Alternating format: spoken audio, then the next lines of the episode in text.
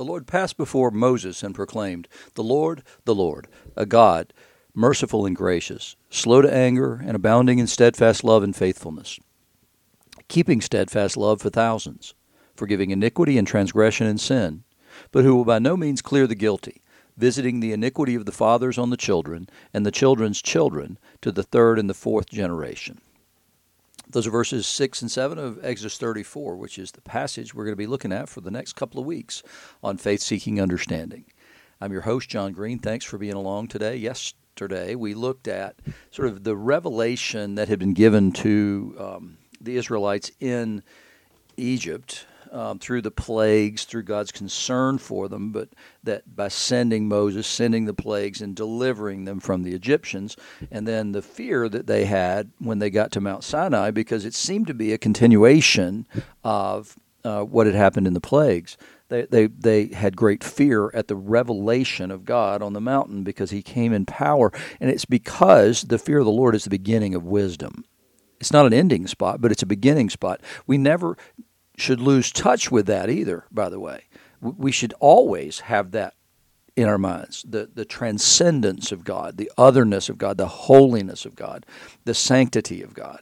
And so that causes separation between God and sinful humanity. But He provided then and more specifically now for a way to heal that breach and that divide and bring us close to Him and allow Him to live in us through the power of the Holy Spirit. And so, what we're doing during this season is looking at the, the, the attributes of God found in uh, the divine mercy, actually, found in that passage that I read at the beginning. And so we talked last time about God's revelation to the Israelites in Egypt. Now you're going to get the, one of the quickest reviews of God's revelation of those that same characteristic in the book of Genesis because you're going to get it all here in one like 20 minute podcast and I've already used 2 minutes of that. So here we go. So in the first two chapters of Genesis, what do we have? We have two accounts of creation, one from the general overview and the second from the perspective primarily focusing on on the creation of mankind. And so humankind's perspective, then, then there's all these other things that get brought into the mix in that second chapter. I mean, I've heard it said that people said, well, it's bad editing. Really? You mean somebody didn't realize in the first two chapters that, well, these are two accounts of creation um, and they seem to be slightly different from one another. So that's really bad editing. And then the same people will posit um, something called the documentary hypothesis that says that, that at least four different kinds of editors were involved in, in working on the Torah, the first five books. Um, so the, the, and it's difficult to determine which uh, group was responsible for any particular part of it, but they were so they were so good that they, they they're hard to detect their editing, but they but they're so bad that they didn't realize there were two different creation accounts in the first two chapters. So, at any rate, what we see is the majesty of God, the greatness of God, and the goodness of God in creation. He speaks, things come into being. That's frightening. That is frightening. It's comforting at the same time, but it's mostly frightening to think that anything God says becomes, and it becomes exactly the way He says it will be. And so, and, and it's good. Everything that He created was good. So we know that if, if you create good, then you are good a lot of other religions look at creation, look at the world that we live in, and come to the conclusion that, that a malign presence actually created it. And, and they see that and they believe that because, well, look at the stuff that happens in the world. You know, I lost a son a few months ago. Another friend of mine lost a son a few months ago. That, that shouldn't happen. I think everybody knows that. So, but what every other creation story does is it determines that it's the fault of the god or gods, because either the god's crazy or the gods are crazy, or they wanted to get this mess out of their domain and put it down here. So th- there's a malign presence that creates these things. But but what we see in, in Genesis one and two is is the goodness of God, the goodness of God in creating a good creation and then what we see is, is the goodness of God in, in the creation of humankind, in his image, to be his representatives on the earth. And the goodness of God is, is seen first by Adam in, in observing everything around him. And then, then he's asked to name everything, and he does. And then the, it, he realized at the end of that, well, everything else has a mate, and I don't. And then God, in his goodness and in his mercy, gave him that mate. But he did it in such a way and at such a time that he, he would have maximum appreciation because he saw the lack. And the lack was there's nothing like me. And it's lonely to be that way. And, and that's exactly what God said. It wasn't good. That's the first thing that's not good for man to be alone. So God created the woman. Well, God knew that from the beginning. Adam needed to see that. He needed to see God's goodness in a special way just for him. And that's exactly what happened. In chapter 3, that's the fall, right? So there there's the the they break the one commandment they were given not to eat of the tree of the knowledge of good and evil. They do it at the behest of this serpent. And so God curses the serpent that he'll crawl on his belly, then eh, which he obviously wasn't doing before. And then he curses the woman in childbirth, and also that her desire is to master, to be to for her husband, but he will lord over her. So he will be in charge. Your desire will be to be in charge of him, but that's not the way it's going to work. And then he cursed the ground, and that the man would now have to work to get the ground to yield its increase. But the mercy of God is they didn't surely perish at that time. He didn't separate himself entirely from them. He separated them from the tree of life, but not from him and his presence. So he's in and fills all the earth. And so that's chapter 3. And chapter 4, there's a mercy, right? So Cain kills Abel. God warned him not to do this thing.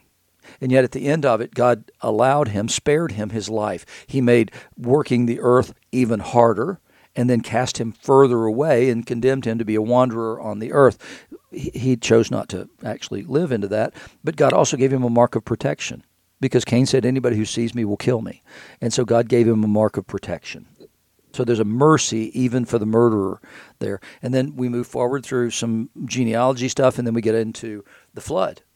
And what we're told there is is that the only intentions of man's heart was only evil all the time, and that the Nephilim, the the sons of God, had seen that the daughters of men were attractive, and so they came down and intermarried with human beings.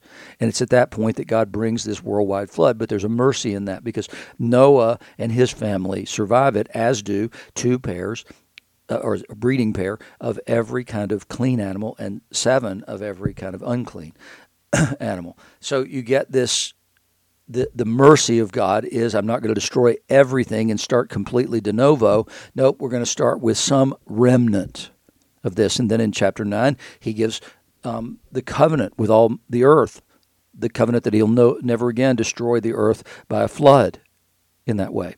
And then we get a little more genealogy in 10, and then in 11, we get the Tower of Babel. And so what's happened is these people who were supposed to multiply and spread across the face of the earth decided we don't want to do that. We lose our power. We have power if we come together to work towards a common goal. And so the common goal they chose was we're going to build a city here in the plain of Shinar in Mesopotamia, and then, then we're going to build a tower, a ziggurat, that reaches up into the sky so that we will make a name for ourselves, not only on the earth, but in the heavens. And God heard of this, and then what it says is God had to come down to see it. So as high as you might have built that thing, it's not making a name in the heavens where God dwells. You're just, this is vanity nothing more. God has to come down to see what's going on, then divides them according to language. Again, could have judged them, could have ended everything right there, but didn't do it. There's a mercy in that, that they're now spread across the face of the earth, which is exactly what they didn't want to do, but they're doing it in order to fulfill God's mandate to be able to do that. So he, he allows them unwillingly and unwittingly to fulfill his mandate to, spread and, and increase and fill the earth. And then in chapter 12, he calls one man, Abraham. We don't know why he called Abraham. We just know that God's inscrutable wisdom calls this man, and this man becomes a man of faith, and he makes him a promise Go, leave your father's land, and go to the place that I'm going to show you. I'll make your name great. Every nation on earth that blesses you, I will bless. If they curse you, I will curse them, and I will, I will give you progeny, countless progeny. And so Abraham says, Well, I'm no fool. I think God made a promise. I think I'm going to count on that and I'm going to go forth. And he does. And he begins to proclaim the name of the Lord. And so God does. He increases him mightily, blesses him with prosperity beyond belief, but he, but he doesn't give him the child for 25 years. And then finally he does. So along the way, um, Abraham has to walk with God in order to, to kind of live into the promise that God made him there. Well, he messes up a few times along the way. Once when there's a famine, they go to Egypt. Another time they go to a place called Gerar when there's a f- famine. And in both places, what happens is Abraham says to Sarah, his wife, says, Hey, tell everybody here that you're my sister. There's truth in that. But it's only a part of the truth because she's also his wife. And so he, he's afraid, though, that she's so beautiful that they'll kill him to have her if they think that he's her husband. And so in both cases, he's, he's just dead wrong but God protects Sarah from uh, consummating any marriage with anyone else during this period of time. And so, even though Abraham is not trusting God clearly in these instances because he didn't think God could protect him, so they had to concoct some sort of a lie, then that God did protect him and Sarah during this period of time. And then he listens to the, and obeys the voice of his wife in the matter of her maid, because uh, Sarah is frustrated because she hasn't conceived, and God said they would. And so she says, Here, sleep with my maid and get me a child that way. And so she obviously believes that she's the problem, that God hasn't opened her womb. And so, well, what does God do? I mean, he, he gives Hagar the ability to conceive. So we've got proof now that Abraham's perfectly fine as far as being able to deliver the goods. So there's a mercy in that, but then there's a problem immediately. And so God's merciful then to Hagar when her mistress Sarah mistreats her and she goes away. God God meets her there and promises her things about her offspring as well, that there'll be that there'll be many nations coming from him as well. And then it continues on, and ultimately he has to send away Hagar and Ishmael, his son, who he clearly loved, had to send him away. Uh, because there was going to be a problem otherwise, apparently. And so then what happens is is that, that Isaac is born. There's a God's mercy obviously. God's mercy is in that. Now, I missed a little bit here. I missed the the uh, Sodom and Gomorrah scene, and, and there's a mercy there because God has said uh, in the deal that he was that Abraham tried to make with him that if there are ten righteous men there, I won't destroy the place. That's a mercy because he had intended to to do to destroy it, and then he pleaded. Abraham did, and what Abraham didn't know was what God did know, which was well, there's not ten. and, and Lot is compromised and we know that he's compromised because what we see is is that, that once it's told to him that Sodom is going to be destroyed, what does he do? He goes to his uh, prospective son-in-laws and tells them both what's going to happen. They thought he was joking, and then when the angels say, "Up, come on, let's go," he, he hesitated. Lot hesitated. What in the world is wrong with you? So he wasn't even fully convinced. It seems he he wasn't even fully convinced that that Sodom was a horrible place. He didn't want to leave it even though it was going to be destroyed. And then he begs, oh, hey, how about this? H- how about give me some mercy that you've already given me in, in getting me out of here because I'm clearly not particularly a righteous man. Now, and now he begs him to say, hey, don't send me into the hills. Let me go into this town over here to Zoar. And then he goes to Zoar and he realizes, hey, I'm not, I'm not really popular here. I'm afraid for my life. And so he goes to the hills on his own. And then he and his daughters, well, they get him drunk and have sex with him and have children. So, but there's a mercy that, that these people's lives are even saved because there's no reason for their lives to have been saved in that, except for uh, a mercy towards Abraham, because of Abraham's faithfulness, not because of Lot's. So then we move on and we have the child, and then God says, Take him, take the child, the, the son, your only son, the one you love, and take him up onto the mountain I'm going to show you and sacrifice him to me there. And so Abraham says, Okay, I'll do that. Because it was not uncommon in those times. We have found mass graves where children have been sacrificed uh, in, in ritual ways, which means that they're worshiping their gods. And so Abraham, well, I, I, don't know. God said, do it, so here we go. I don't know very much about him, but here we go. And so he goes up to do that, and then God stops him in the middle of it and says, don't touch him. And God provided the sacrifice, He provided the ram, He provided the mercy necessary. And then Isaac grows up, and, and, and God mercifully provides for him. He provides a wife, and then he provides abundantly for him in prosperity. And then they have two children. And then God has a plan. The younger is going to be the one who's going to be in charge here. That the promise is going to come through him. God gave the covenant promises that he had given to Abraham to his son Isaac as well. And then Isaac tries to circumvent that because now everybody's going to be involved in deception because Jacob and Esau are the two children, and Jacob's name means deceiver. So he, he's going to deceive. He and his mother are going to weave deception because, well, it's a family trait. and then, um, and then ultimately, they're going to deceive the father. They're going to deceive Isaac, who is ready to step outside of God's will and bless his older son in spite of the fact that he's supposed to bless the younger son. But he enjoyed his tasty game, is what we're told, so he loved him for that reason. That's literally why it says he loved him. So he, he asked him to bring the tasty game, and they deceive him. And so then there's a mercy in sending Jacob away. And Jacob goes away, the, the supreme deceiver. He's won. He's gotten birthright and blessing, but, but now he can't live at home. He's in exile. And so he goes to his uncle, Laban, his mother's brother, and he finds a wife there. But, well, Laban's not, he's a bigger trickster. He's a better deceiver than Jacob is. And so he suckers him into marrying his oldest daughter first, even though he didn't. They went through the ceremony and then they switched. And he consummated the marriage with the sister, not the one who he wanted to marry. So he had to work seven years for her, then seven years for the younger sister, and then another seven years. He's, he's 20 years into this thing, and, and he's but he's God's prospered him mightily. And he's had tons of children. So he's got at least 13 kids, 12 boys, and at least one daughter, Dinah, by, by Rachel and Leah and their maids. So God's really prospered him, and he comes back, and well, he, his brothers come in, and he thinks he's going to kill him, and so God gave him a new name because he wrestled with him there at the ford of the Jabbok River, and he gave him a new name, and he called him Israel because you've struggled with God. That's Israel. El is God. So Isra is then the struggle and he wrestled with the angel, and so therefore he had struggled with God and survived. And so now he has a new name and a new destiny, and he's made these promises to God, and God's made promises to him. He made the same covenant promises that he made with his father and his grandfather. And then he comes in, and then, well, his kids deceive him and tell him, well, we don't know what happened to this one. We assume that he was killed by a wild animal, and his name is Joseph, by the way, and Joseph is not the youngest. His brother Benjamin's the youngest. But but then what happens, right? So they sell him into slavery, into Egypt. So it begins in slavery, and then we see him in slavery again. The people in slavery again in Exodus. So it begins with Joseph, the one Hebrew, in slavery in in Egypt. But then, because of God's mercy, God raises him up makes him the number two man in the kingdom.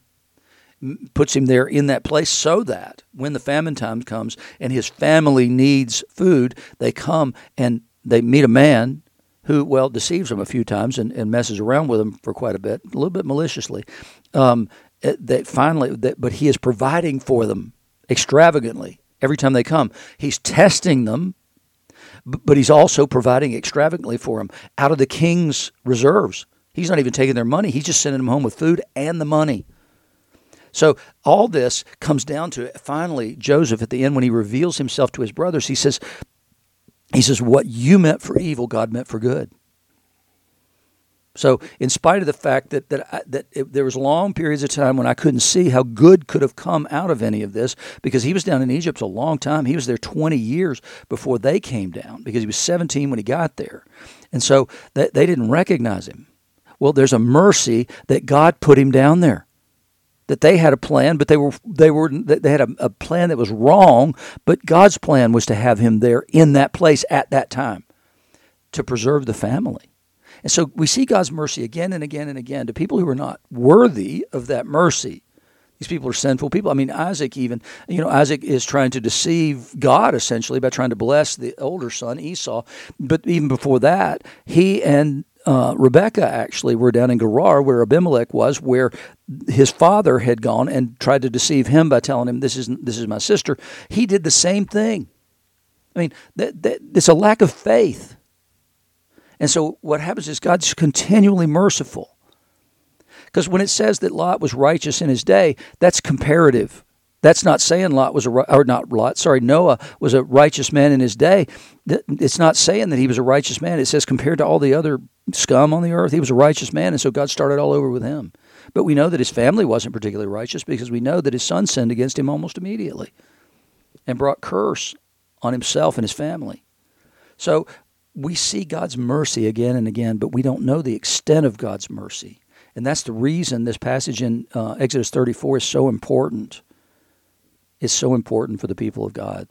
And it's so important for us to realize yes, He is a God of justice. He is a God who, who is to be feared and who is to be worshiped.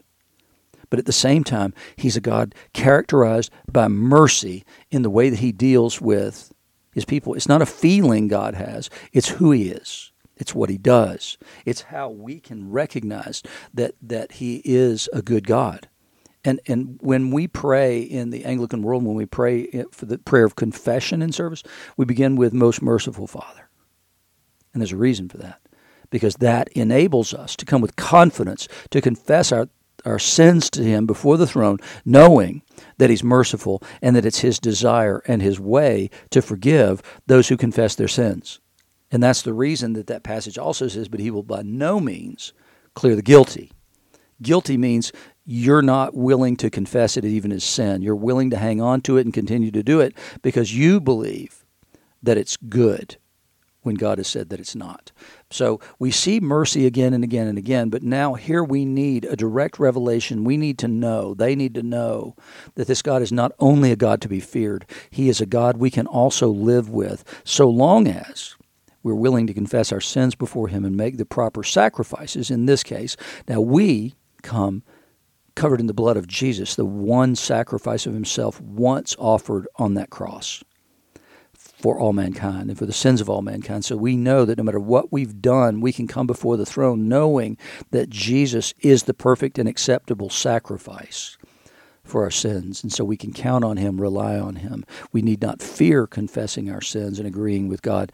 It, should be our delight to do that, to say we have fallen short of the glory of God. It should be our delight to say, Lord, I agree with you on what sin is, and I recognize that if I continue in this pattern, then life's not going to go as well for me as it ought to go. And so I want to confess and turn away from that. I, I want to agree with you.